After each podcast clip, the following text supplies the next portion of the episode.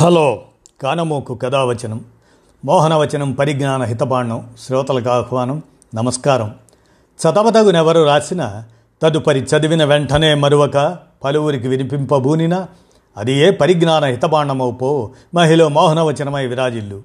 పరిజ్ఞాన హితబాణం లక్ష్యం ప్రతివారీ సమాచార హక్కు ఆస్ఫూర్తితోనే ఇప్పుడు మేడూరి సత్యనారాయణ విరచితమైనటువంటి స్వాతంత్రానంతర దేశ రాజకీయ చరిత్ర.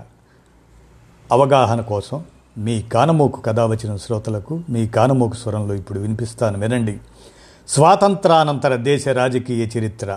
అవగాహన కోసం మేడూరి సత్యనారాయణ విరచిత అంశాన్ని ఇప్పుడు వినిపిస్తాను. వినండి. స్వాతంత్రానంతరం భారతదేశ రాజకీయ చరిత్రను గమనిస్తే పంతొమ్మిది వందల నలభై ఏడు ఆగస్టు పదిహేనున స్వాతంత్రం వచ్చిన తర్వాత స్వాతంత్ర పోరాట సంస్థ ఇండియన్ నేషనల్ కాంగ్రెస్ రాజకీయ పార్టీ రూపాన్ని సంతరించుకున్నది.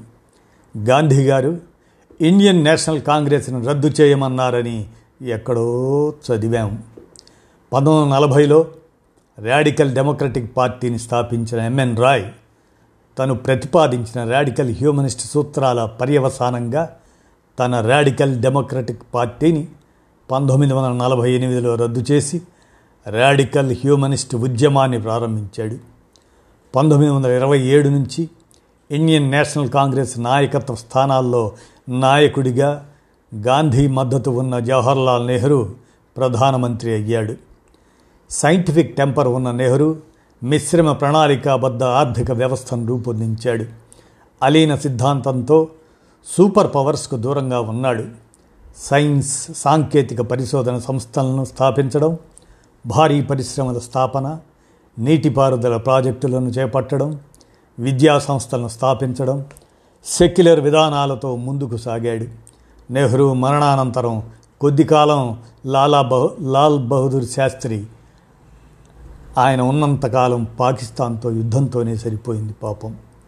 ఇండియన్ నేషనల్ కాంగ్రెస్లో ఉన్న ఇందిర కుటుంబం కుటుంబ వారసత్వాన్ని ప్రారంభిస్తూ ప్రధానమంత్రి అవగా కాంగ్రెస్లోని సీనియర్ కాంగ్రెస్ వాదులు దూరం కావలసి వచ్చింది. కాంగ్రెస్లో చీలికి వచ్చింది. పంతొమ్మిది వందల డెబ్భై రెండులో బంగ్లాదేశ్ విమోచనతో ఇందిరా ప్రాచుర్యంలోకి వచ్చి ఎన్నికల్లో విజయం సాధించి ప్రధాని అయింది. ఎన్నికల నియమావళిని అతిక్రమించి అధికార దుర్వినియోగం చేశారని అలహాబాద్ కోర్టు ఇచ్చిన తీర్పును ఆమోదించని ఇందిర దేశంలో ఇంటర్నల్ ఎమర్జెన్సీని రాజకీయ కారణాలతో విధించింది. ఎమర్జెన్సీలో తన వ్యతిరేకులందరినీ జైళ్ళలో పెట్టి నియంత విధానాలను అవలంబించింది. సంజయ్ గాంధీ సహకారం మొదలైంది ఆనాడే. ప్రతిపక్షాలు జనతా పార్టీగా ఏర్పడి పంతొమ్మిది వందల డెబ్భై ఏడు ఎన్నికల్లో గెలిచి అధికారంలోకి వచ్చి ఏలడం మొదలుపెట్టారు. భారతీయ లోక్దళ్ అధినేత చరణ్ సింగ్కు ఎక్కువ ఎంపీలు మొరార్జీకి తక్కువ ఎంపీలు ఉన్నా లోక్నాయక్ జయప్రకాష్ నారాయణ్ మద్దతుతో మొరార్జీ ప్రధాని అయ్యారు. జనతా పార్టీలో భాగమైన అంతకు ముందటి జనసంఘం వారు ఆర్ఎస్ఎస్లో జనతా పార్టీలో సభ్యులుగా కొనసాగటం మీద వివాదం మొదలై ద్వంద్వ సభ్యత్వం కూడదన్నారు.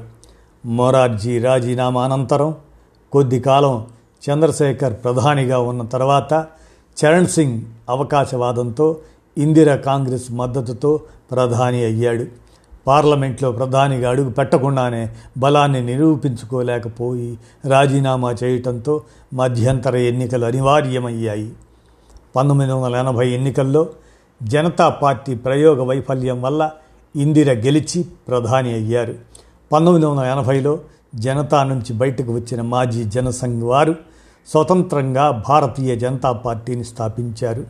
పంతొమ్మిది వందల ఎనభై నాలుగులో బింద్రన్వాలా నాయకత్వంలోని తీవ్రవాదులను లొంగదీసుకునేందుకు అమృత్సర్లోని స్వర్ణమందిరం మీద దాడికి జరిపించిన నిరసనగా ఇందిరా అంగరక్షకులచే హత్యకు గురయ్యారు.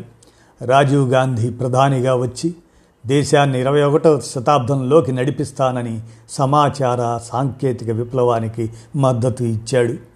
విపి సింగ్ తిరుగుబాటు చేయడంతో ప్రతిపక్షాలు మద్దతు ఇవ్వడంతో ఆయన నేషనల్ ఫ్రంట్ నాయకుడిగా దేశ ప్రధాని అయ్యారు విపి సింగ్కు ఒకవైపున బీజేపీ వారు మరొక వైపున కమ్యూనిస్టులు మద్దతు ఇచ్చి కాంగ్రెస్ను ఓడించారు. విపి సింగ్ మండల్ కమిషన్ను పైకి తెచ్చాడు. పంతొమ్మిది వందల తొంభై నాలుగు ఎన్నికలకు ముందు రాజీవ్ గాంధీ తమిళ తీవ్రవాదుల చేతుల్లో హత్యకు గురయ్యాడు. షాబానో కేసులో ఛాందస్సుల వైపు నిలిచిన రాజీవ్ బ్యాలెన్సింగ్ కోసం బాబ్రీ మసీదు తాళాలను తెరిపించారు. రాజీవ్ లేని కాంగ్రెస్కు నాయకులుగా పివి నరసింహారావు ప్రధానిగా వచ్చి ఆర్థిక సంస్కరణ ప్రవేశపెట్టి గ్లోబలైజేషన్కు దారితీశారు. మన్మోహన్ సింగ్ ఆర్థిక మంత్రిగా ఆ గ్లోబలైజేషన్ వాస్తవం అయింది. పంతొమ్మిది వందల తొంభై రెండు డిసెంబర్లో బాబ్రీ మసీద్ వివాదం ముదిరి దాని కూల్చివేత జరిగింది. దీనికి ముందు అద్వానీ దేశవ్యాప్త రథయాత్ర ఇందుకు సిద్ధం చేసింది.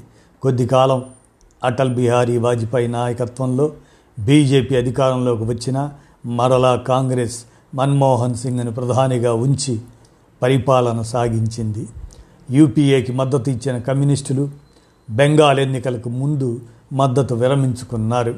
కాంగ్రెస్ అవినీతి ఆరోపణలతో ఓడిపోగా బీజేపీ అధికారానికి వచ్చి ఐదేళ్ళ పరిపాలన సాగించింది. రెండు వేల పద్నాలుగు నుంచి బీజేపీ పాలన మొదలై రెండు వేల పంతొమ్మిదిలో రెండవసారి గెలిచి కొనసాగింది. ప్రజల్లో సెక్యులర్ భావాలు లేని కారణంగా మత భావజాలం లోతుగా ఉండటం వల్ల మతాల ఆధారంగా రాజకీయాలు కలుషితం కావడం వల్ల కులాలతో పార్టీలు చేరడం వల్ల ప్రతిపక్షాల అనైక్యత వల్ల ఈనాడు రాజకీయాలు పతన మార్గం పట్టాయి. రాజకీయ పార్టీల పొత్తులు ఎత్తులతో రాజకీయాలు చదరంగ వేదికలయ్యాయి. గెలుపు గుర్రాల ప్రవేశంతో ధనం పాత్ర ఎన్నికల్లో పెరిగింది. ప్రజల్ని ఆకర్షించేందుకు ఉచిత తాయిలాల పాత్ర అపరిమితంగా పెరిగింది. అభివృద్ధి కార్యక్రమాలు మందగించాయి.